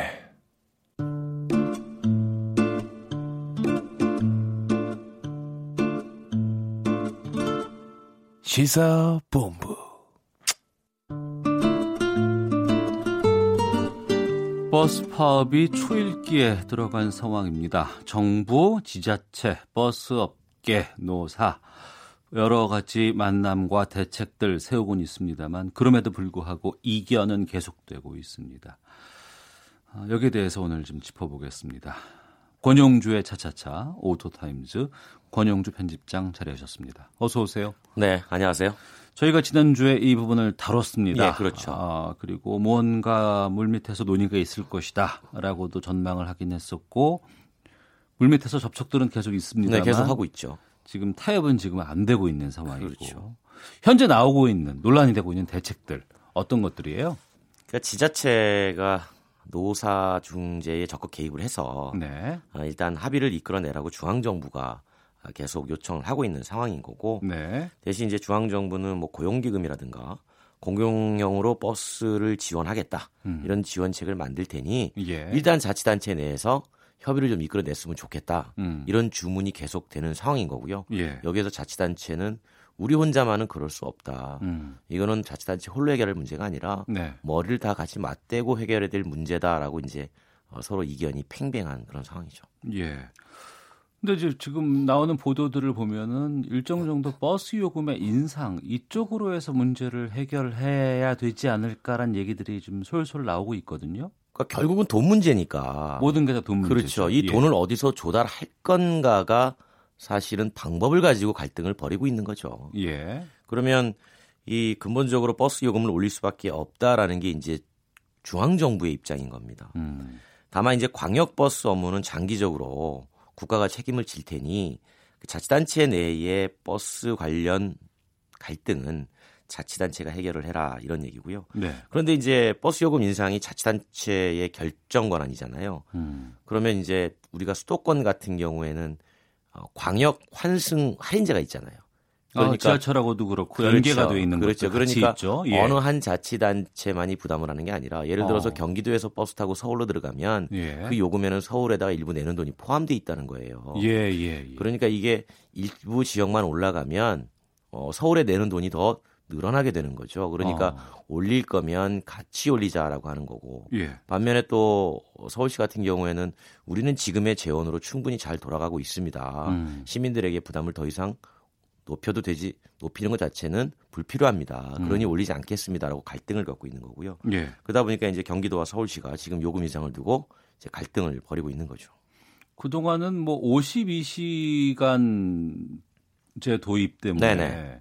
이게 뭐 맞다 아니다 네. 뭐 이런 갈등으로 알았는데 결국에는 이게 다 금액 돈 문제군요. 그렇죠. 그래서 예. 52시간은 사실은 정치적인 쟁점화일 뿐이고요. 어. 이 근본 속으로 깊게 들어가면 기본적으로 이 버스라는 대중교통이 예. 기본적으로 공공과 민간의 속성을 동시에 가지고 있다는 겁니다. 음. 이게 무슨 뜻이냐면 근무 시간 줄여서 근로자 휴식을 보장하라는 거는 공공의 영역이잖아요. 왜냐하면 필요한 거죠. 왜냐하면 예. 예. 그 기사 개인분들에게도 필요하지만 음. 그분들이 피곤하지 않아야 네, 버스를 이용하는 이용자의 안전이 담보되니까 이건 공공의 영역입니다. 예. 그런데 이 안전을 확보하는 과정에서 필요한 비용이 발생할 거 아니에요. 네. 이걸 민간이 해결하라고 놔뒀던 겁니다. 어. 그래서 버스 사업자가 그러면 우리가 해결하겠습니다. 어떻게 해요? 요금 올릴게요. 음. 이렇게 나왔던 거고 이걸 자치단체가 안 됩니다. 아, 시민들의 불편이 생깁니다. 그럼 방법을 달라고 하니까 일단 민감한 내용이니 차차 논의해 보자고 해서 이미 1년 동안 논의를 미뤄왔던 거예요. 네. 예, 결국 이제 버스 사업자가 우리는 비용 보전 방법이 없다고 하니까 음. 이제 노조가 이제 파업하면서 누구든 어쨌든 해결책을 가지고 와라. 이렇게 요구하게 된 거죠. 그러니까 주 52시간 근무가 분명 영향을 안 줬다고 볼 수는 없으나 어, 그것이 어, 촉발된 이유는 아니었다. 음. 어, 결국은 버스라는 공공의 교통과 민간의 성격이 복합적으로 얽혀져 있는 것에서 모든 기본 문제는 시작된다 이렇게 보는 겁니다. 네, 근로시간 관련해서 뭐 여러 가지 법적인 절차 나왔고 유예 기간 줬고 이런 네네네. 것들은 충분히 다 이런 것들이 문제가 될 거라는 건 알고 있었고 그 네네. 그 와중에 서로 간의 타협을 보거나 협상을 해서 결과를 내놓고 문제 없게끔 끌어가야 된다라는 것들은 되어 있었지만 그래서 끌어갔어야 되는데 예. 이제 서로 민감하니 잠깐 이 얘기는 어. 뒤로 미룹시다 해놓은 거예요. 그리고 나서 1년이 흘러서 지금 와서 이렇게 크게 불거지는 겁니다. 그 거의 벼락치기 시험 공부하는 그렇죠. 것과 똑같은 거고. 네네. 예. 그러면 지금 대책 마련되기 위해서 우리가 어떤 점들을 좀 주목해서 봐야 될까요? 재원 조달이잖아요. 예. 그러니까 딱 세 가지가 있습니다. 음. 어, 첫 번째는 그냥 요금 많이 올리는 거예요. 어, 그러면 일반 그 국민들의 부담이 커지잖아요. 그렇죠. 예. 두 번째는 정부와 지자체가 보조금을 늘리거나 새로 주는 겁니다. 예. 어, 당연히 국민 전체의 부담이겠죠. 어, 세금에서 들어가는 그렇죠. 돈이니까. 세 번째는 52시간 근무제를 다시 탄력 근무제로 바꾸는 방법이 있어요. 예. 이거는 또 운전 근로자들의 다시 옛날 부담으로 돌아가게 되겠죠. 음. 그러니까 이 세 가지가 지금 첨예하게 맞서고 있으니 네. 우리가 좀 반보씩 음. 서로 조금씩만 양보하면 어떻겠느냐 그런 타협안들이 지금 얘기가 되고 있는 거죠. 예. 그러니까 그 노동자들 입장에서는 우리가 많이 일을 하고 그 많이 일을 한 것만큼의 수익이 월급으로 나한테 오는 것인데. 그렇죠.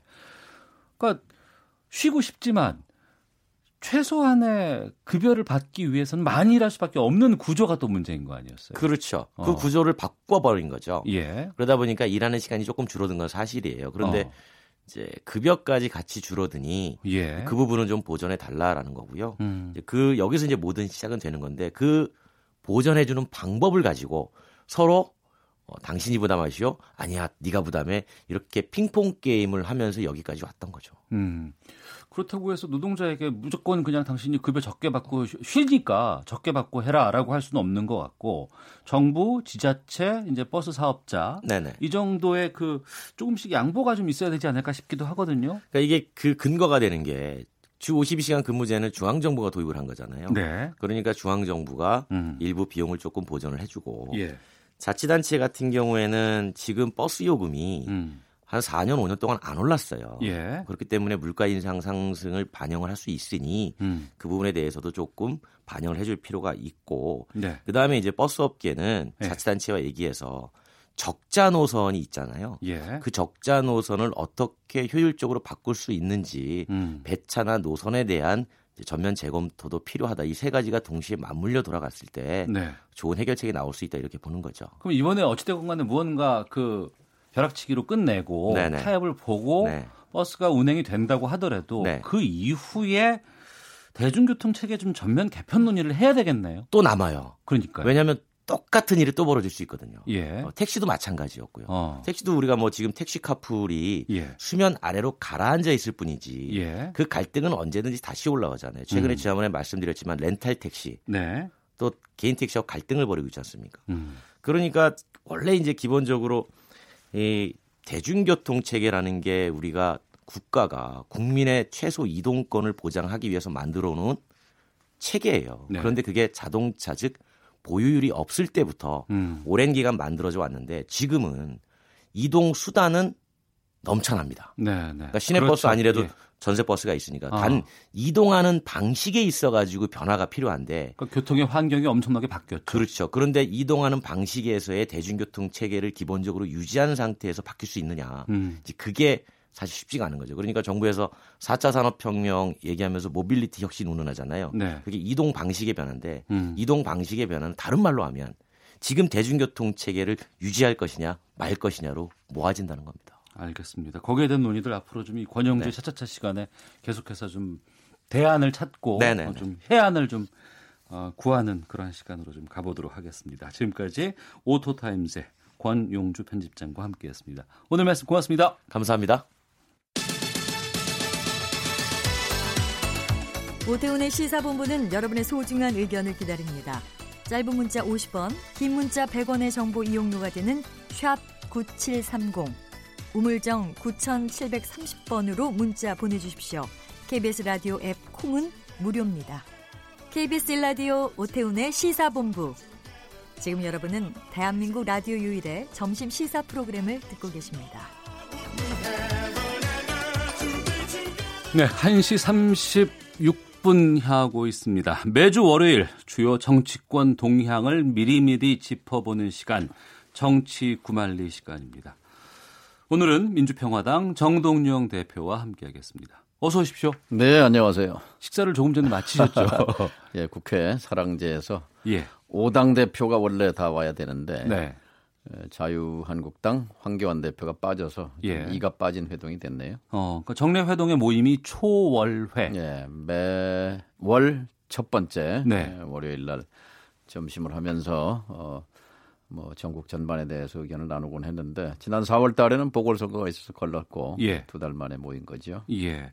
그럼 오늘 문희상 국회의장 예. 수술 받고 나오신 이후에 첫 회동이신 것 같아요. 그렇죠. 뭐 건강을 회복하셔서 예. 어, 또 중국도 다녀오시고 어. 이제 국회가 지금 마비돼 있으니까 국회를 어떻게 되살릴 것인가 걱정들을 많이 했죠. 그러니까 오늘 그 초월회 모임에서 어떤 얘기가 오갔는지 어떤 결과를 냈는지가 참 궁금했었습니다. 예. 직접 듣는 시간 오늘 할 수 있어서 좀 감사하다는 말씀 먼저 전하고요. 어떤 내용의 이야기가 오갔습니까? 음, 핵심은 이제 지금 선거제도 예. 개혁 신속 처리 패스트트랙 이제 처리 과정에서 이제 몸싸움도 발생하고 또 이제 제1야당이 장외 투쟁을 하고 있어서 네. 국회가 서 있는 형편이잖아요. 그런데 이제 선거제도 개혁은 사실 이럴 일은 아니거든요. 예, 어, 예. 이게 결국은 이제 난장판 양당제의 그 진면목을 보여준 건데요. 그래서 사실 정치판을 새롭게 바꾸려면 음. 판을 바꾸는 수밖에 없습니다. 판이라는 건 제도잖아요. 예, 예. 근데 지금의 선거 제도는 양당제를 뒷받침하는 제도예요. 음. 이거를 이제 다당제를 제도적으로 보장하는 제도로 바꾸자는 건데 자유한국당은 한사코 여기에 거부하는 거거든요. 예. 이대로가 좋다. 이대로 가자. 예, 그래서 근데 어쨌든 이제 장외 투쟁하면서 좀 재미를 봤단 말이에요. 뭐 어. 뭐 지지율이 올라간다 뭐 예, 그러니까 예, 예. 계속 지금 밖을 떠돌고 있는데 그러나 저는 역풍도 있다고 생각합니다. 그래서 어. 하루 빨리 일단 국회로 돌아오는 것이 맞지 않느냐. 그러니까 자유한국당이 빠진 국회의장과 여야 사당 대표가 만난 거 아니겠습니까 오늘? 그렇죠 오늘. 어. 황교안 대표는 뭐 개인 일정 때문이라고 뭐 이유는 됐습니다만 예. 이제 지금 장외 투쟁 이 그런 기조와 맞지 않는다 뭐 이런 걸 텐데요. 예. 또 이번 이번 주에 이제 5.18 음. 광주 망월동 국립묘지에서 행사도 있고 한데 네.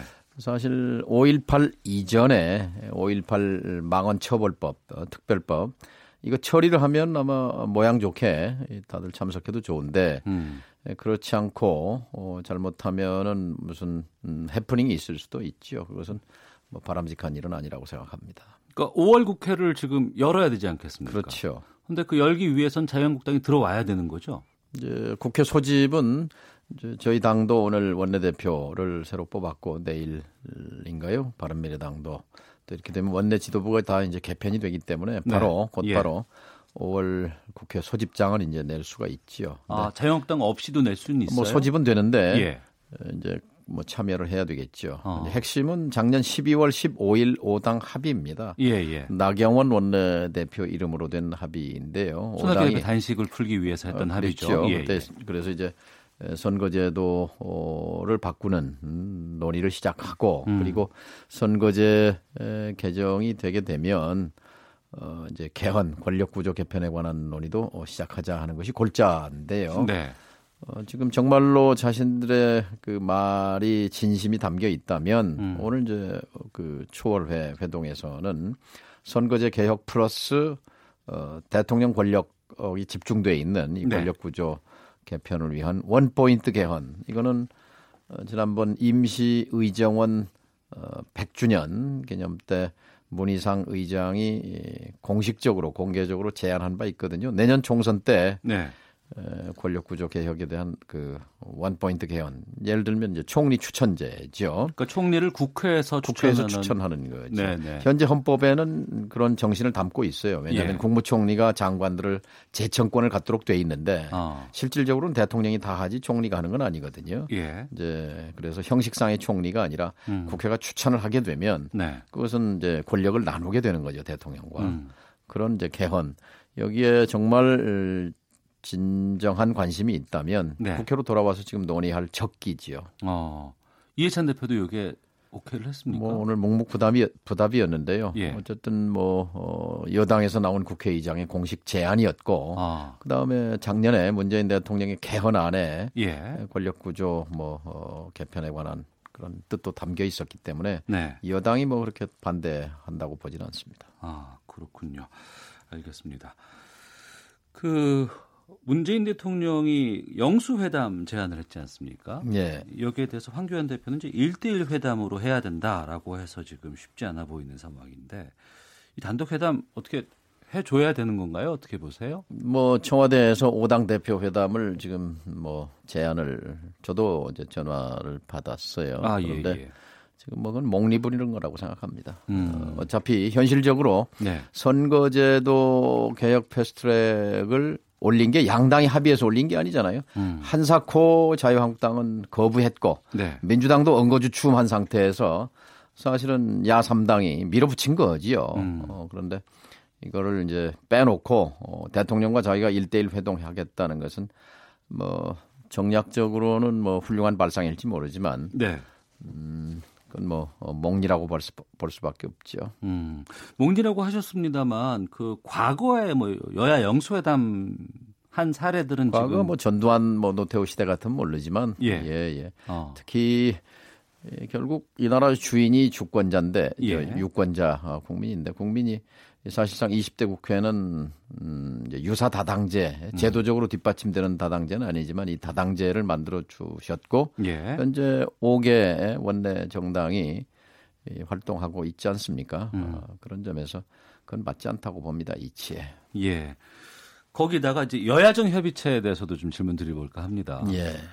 어, 회동 형식에 대해서 좀 이견이 좀 있는 것 같고 특히 자유한국당은 그 교섭단체 당 대표만 참석을 해야 된다. 이렇게 지금 주장을 하고 있는 거거든요. 여기에 대해서도 좀 입장을 좀 여야 정 협의체는 작년 8월에 5당 원내대표가 청와대에서 대통령과 합의해서 합의문을 발표하고 그렇게 출발했어요. 근데 예. 11월에 이제 그 운영을 시작하면서는 사실 음. 국회는 또 교섭단체 중심이기 때문에 네. 교섭단체 세 개 정당이 모여서 이제 운영을 협의하고 한 거지요. 음. 그것은 뭐 현실이지요. 예. 어, 그건 뭐 받아들입니다만 그러나 어, 여야, 여야정 협의체에서 굳이 또 어, 민주평화당을 폐지하겠다 그런 음. 것은 굉장히 저는 졸렬한 발상이라고 생각합니다. 예.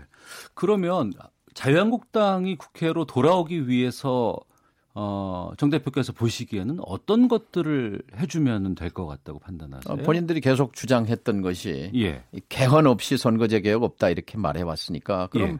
개헌의 명석을 멍석을 펴주고 어. 어, 원포인트 개헌 또 국회의장이 공식으로 제안해 놓은 게 있잖아요. 예. 그걸 가지고 테이블을 열면 되는 거지요. 아, 그리고 예. 이 패스트트랙이라는 게 이제 여기서부터 논의를 시작해 가자는 거죠. 협상을 음. 강제하는 틀이거든요. 네. 근데 협상을 안 하면 그냥 쭉 가는 거거든요. 음. 어, 시간이 가면 나중에 표결하게 돼 있는 건데 이제 지금 이제 협상 테이블을 열자는 것이 지금 야당들 여야의 요구지요. 그럼 정리를 하면 오늘 그 초월에서 나온 일정 정도의 자유한국당을 어, 복귀시키기 위한 방안으로는 권력구조 개편을 위한 원포인트 개헌이다. 뭐 저의 제안이기도 하고 또 야, 야당들의 주장이기도 합니다. 아, 알겠습니다. 그 통일부 장관도 지내셨기 때문에 이 부분을 좀 말씀을 드려야 될 것 같습니다. 아, 대북 식량 지원 문제는 어떻게 풀어야 된다고 보세요? 저는 원칙을 가져야 된다고 봅니다. 예. 대북 식량 지원은 인도주의 문제거든요. 음. 이것은 김영삼 대통령 때 본격적으로 시작했죠. 예. 그때는 남북 관계가 험악했어요. 그럼에도 불구하고 대북 식량 지원을 했죠. 그것이 음. 이제 어떤 민족 공동체라는 관점에서 이제 또 인도주의 관점에서 시작한 건데요. 네. 지금 이제 비핵화 국면하고 얽혀 있거든요. 예. 얽혀 있는데 이렇게 봐야 할 겁니다. 어, 식량 문제는 식량 문제고 음. 비핵화 문제는 비핵화 문제고 그런데 식량 문제로 남북 관계의 분위기가 조성이 되면 네. 아무래도 우리의 역할 공간이 넓어지는 거지요. 예. 지금은 언제 판문점 회담 했느냐 싶고 어. 언제 9.19 평양 합의가 있었던가 싶게 남북이 냉랭하거든요. 예, 예. 어, 실질적인 대화가 전혀 막혀 있는 상황이란 말이죠. 예. 그러니까 근데 북은 지금 식량이 절박해요. 어. 130만 어, 톤, 한 500만 톤 있어야 이제 굶지 않는데 음. 거기에 130만 ton이 부족하다는 건 대단한 식량 굉장히 급박한 식량난이죠. 그러니까 네. 유엔에 이제 손을 벌린 건데요. UNWFP 그 식량 계획에다가 음. 이제 1억 1000만 불어치 그 중에 800만 불을 이제 한국이 지원하는 걸로 돼 있는데요. 그건 뭐 굉장히 코끼리 비스켓 같은 겁니다. 뭐 네. 국내 쌀값으로 하면 4천 톤 정도인데 음. 에, 그거 가지고는 뭐 의미가 없고요. 과거 김영삼 대통령 정부부터 시작해서 역대 정부가 적게는 30만 톤, 주로 40만 톤씩 연간 지원했고 또 많게는 50만 톤 이렇게 지원했어요. 예. 뭐 그런 통큰 식량 지원 문제라면 음. 북한도 외면하지는 않을 거라고 생각합니다. 그러니까 규모를 더 키워서 해야 된다. 아, 그렇죠. 실질적으로 도움이 되게 돼야 되지요. 예. 국제기구가 이걸 해결해 줄 수는 없는 문제입니다. 알겠습니다. 주요 정치권 동향 짚어보는 시간입니다. 정치구말리 민주평화당 정동영 대표와 함께 하고 있습니다. 주말 내내 정치권의 설화가 상당히 많이 회자가 됐습니다. 거기에 대해서도 좀 여쭤볼까 합니다. 먼저 어, 청와대 김수현 정책실장과 또 민주당의 이인영 신임 원내대표가 만났습니다. 여기에서 이제 관료들에 대한 불만을 서로가 얘기를 했는데 이게 좀 오픈이 됐어요. 마이크가 켜진 줄 예. 몰랐다고 지금 보도는 나오고 있는데 어, 일각에서는 특이한 방법으로 공무원 군기를 잡는다 이런 반응도 있거든요. 정말 몰랐을까라는 얘기도 나오고요. 마이크 켜진 걸. 글쎄 이제 사담이 공개됐을 때는 좀 민망스럽게 되는데요. 네. 어쨌든 중요한 것은 그 인식이지요. 네. 그러니까 공무원의 책임을 돌리는 것은 좀 문제가 있다고 봅니다. 어. 그러니까 관료는 결국 손 발이지 않습니까? 네. 그 두뇌와 심장은 정부 여당이란 말이죠. 음. 결국 두뇌와 심장이 할 일을 제대로 못하니까 못하면서 손발 책임 탓을 하는 격이 돼서 어. 그것은 좀 그 인식에는 문제가 있다고 생각합니다. 아, 불만이라든가 뭐 책임에 대해서 얘기 나오는 건 어찌됐건 간에 리더의 책임일 수 있기 때문에. 아, 그렇죠. 또 예. 특히 이 정부는 지금 문재인 대통령은 다른 대통령과 다르지 않습니까? 예. 현직 대통령을 끌어내려서 감옥에 보내고 국민의 손으로 촛불의 힘으로 밀어 올린 대통령이란 말이죠. 예. 근데 지난 2년 동안 제도 개혁을 단 한 건도 못한 대통령이에요. 음. 그러다 보니까 어, 이 정부에 대해 물론 뭐 자유한국당이 탓을 합니다만 네네. 그러나 정권이 3년 차 접어들면 남의 탓하면 안 됩니다. 네. 그것도 실력이거든요. 어. 뭐 정치 개혁을 했습니까? 음. 무슨 검찰 개혁을 했습니까? 재벌 개혁이 됐습니까? 부동산 네. 개혁이 됐습니까? 교육 개혁이 됐습니까? 제도나 법을 바꾼 게 단 한 건도 없어요. 음. 그러니까 개혁 무능 정권, 네. 개혁 제로 정권. 근데 다급하다 보니까 이제 선거제도 개혁하고 선거법하고 공수처법을 묶어서 이제 패스트트랙을 간신히 본인들 힘으로는 올릴 실력도 안 되잖아요. 네. 야3당이 이제 힘을 합쳐 줬기 때문에 그것도 올린 거란 말이죠. 음. 그러니까 지금 국면에서 뭐 공무원들이 말을 안 듣느니 마느니 하는 그런 얘기가 바로 이 정부 여당의 어떤 현 주소를 보여 좌표를 보여주는 건데요. 네. 다시 신발끈을 신발끈을 매야 합니다. 음. 이 정부가 개혁 정부라는 그런 정체성을 포기하게 되면 내년 총선에서 지지할 이유가 없어지는 거죠. 또 우리 국민이 불행해지는 거니까요. 예. 제1야당인 어, 자유한국당의 나경원 원내대표가 지난 주말 대구 집회에서 어, 문 대통령 지지자들을 비하하는 표현을 사용을 했습니다. 사과를 하긴 했는데 의미와 유래를 모르고 썼다 이렇게 얘기를 했거든요. 정치의 품격이 이제 문제인데요. 예. 근데 이게 결국은 저전 지구상에서요. 4년마다 선거 총선 때마다 50% 이상씩 물갈이 하는 나라는 대한민국밖에 없어요. 이게 아. 사람을 절반 이상씩 계속 갈아대거든요. 예, 예. 갈아대도 품질은 계속 떨어져요. 어. 그럼 어디에 문제가 있느냐? 사람 바꾸는 게 이게 대답이 아니구나. 예. 제도를 바꿔야 된다라는 거지요. 예. 그러니까 결국 아까 난장판 양당제라는 음. 말씀을 썼는데요. 네. 이 양당제는 상대방을 거꾸로 뜨려야만 나한테 기회가 오기 때문에 음. 끊임없이 대결, 쟁투, 적대의 정치가 계속되는 겁니다. 이걸 바꾸는 것, 선거제도 개혁이 결국은 저는 어, 답이라고 생각합니다. 네. 어, 이번 주 토요일이 5월 18일입니다. 예. 유시민 노무현재단 이사장이 황교안 자유한국당 대표가 5.18 민주화운동 39주기 기념식에 참석하는 것은 지역 감정을 조장하려는 의도라고 비판을 했습니다. 어떻게 보시는지. 그런 혐의가 충분히 있습니다. 예. 어, 지금 격앙돼 있거든요. 왜냐, 왜냐하면 5.18을 폄훼하고 망언하고 그다음에 5.18을 모욕했단 말이죠. 음. 그래놓고 광주를 찾아오면 자연히 감정은 분출하게 돼 있습니다. 네. 이게 낡은 음, 지역 어, 감정 자극 어, 수단인데요. 어, 이건 참 불행한 일입니다. 이런 음. 식으로 정치하는 것은 곤란하다고 생각합니다. 네. 그래서 어, 정말 자유한국당이 5월 광주에 대한 입장을 정리해야 합니다. 그리고 음. 5.18 왜곡 처벌법에 대한 입장도 밝히고 그리고 네. 5월 국회에서 적극 처리하겠다는 이런 방침을 밝힌다면 환영하지요. 네. 그리고 오는 것이 순리지 어. 이 정면으로 광주에 도발하러 오는 거거든요. 예. 어, 이 아, 87년 6월 항쟁 때 12월 대선이 있었지 않습니까? 음. 노태우 후보가 어 그때 5.18에 대한 입장을 그 정리하지 않은 상태에서 네. 시민들의 반발을 무릅쓰고 광주를 방문해서 어, 돌멩이를 맞고 지역 감정을 자극했던 아픈 역사를 우리는 갖고 있습니다. 음. 어, 뭐 그것을 또 어, 아마 염두에 뒀는지도 모르죠. 네. 그러면 참석한다고 하고 참석을 하려고 가면은 여기서 또 물리적인 충돌이 있지 않을까 걱정도 되거든요. 저는 뭐 만일 참석한다면 예. 저는 광주 시민들께 자제를 호소하고 싶습니다. 이거는 어. 이용당하는 겁니다. 이용당하는 거니까 참석하게는 그냥 둬라. 그렇죠. 본인이 오겠다는데 말릴 방법은 없죠. 그러나 광주 시민이 높은 자제력과 음. 시민 의식으로 자제해야 한다고 생각합니다. 알겠습니다.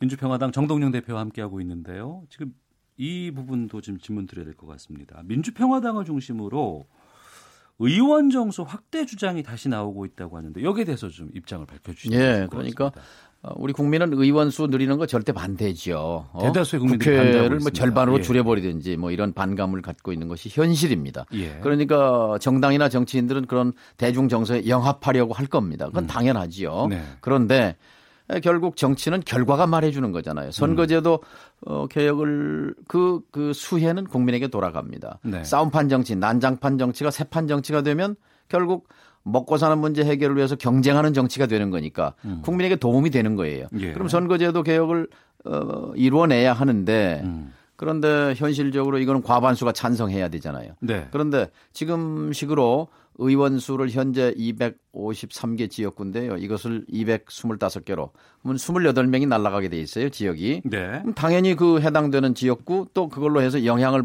받는 또 하나 또 한 2, 30명이 또 있습니다. 5, 음. 60명의 의원들은 분리해지는 거예요. 네. 그러니까 이걸 찬성하지 않을 가능성이 훨씬 높지요. 음. 그러면 지금 여야 4당 다 합쳐서 170명 남짓인데 5, 60명의 반대를 뚫고 과반수를 만들 방법이 없어요. 예, 예. 그러니까 사실은 저는 민주당이 좀 저 당당하지 못했다고 봅니다. 음.